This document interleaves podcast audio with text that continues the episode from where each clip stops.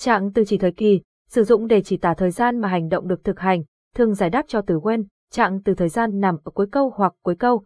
HTTPS, Patazo Vietnam Eluvien Blog vào KG Jammer 8 loài trang Tuti Em Anh Coban. Cảm ơn bạn đã tin tưởng sử dụng dịch vụ của Trung tâm Không gian mạng Việt Theo.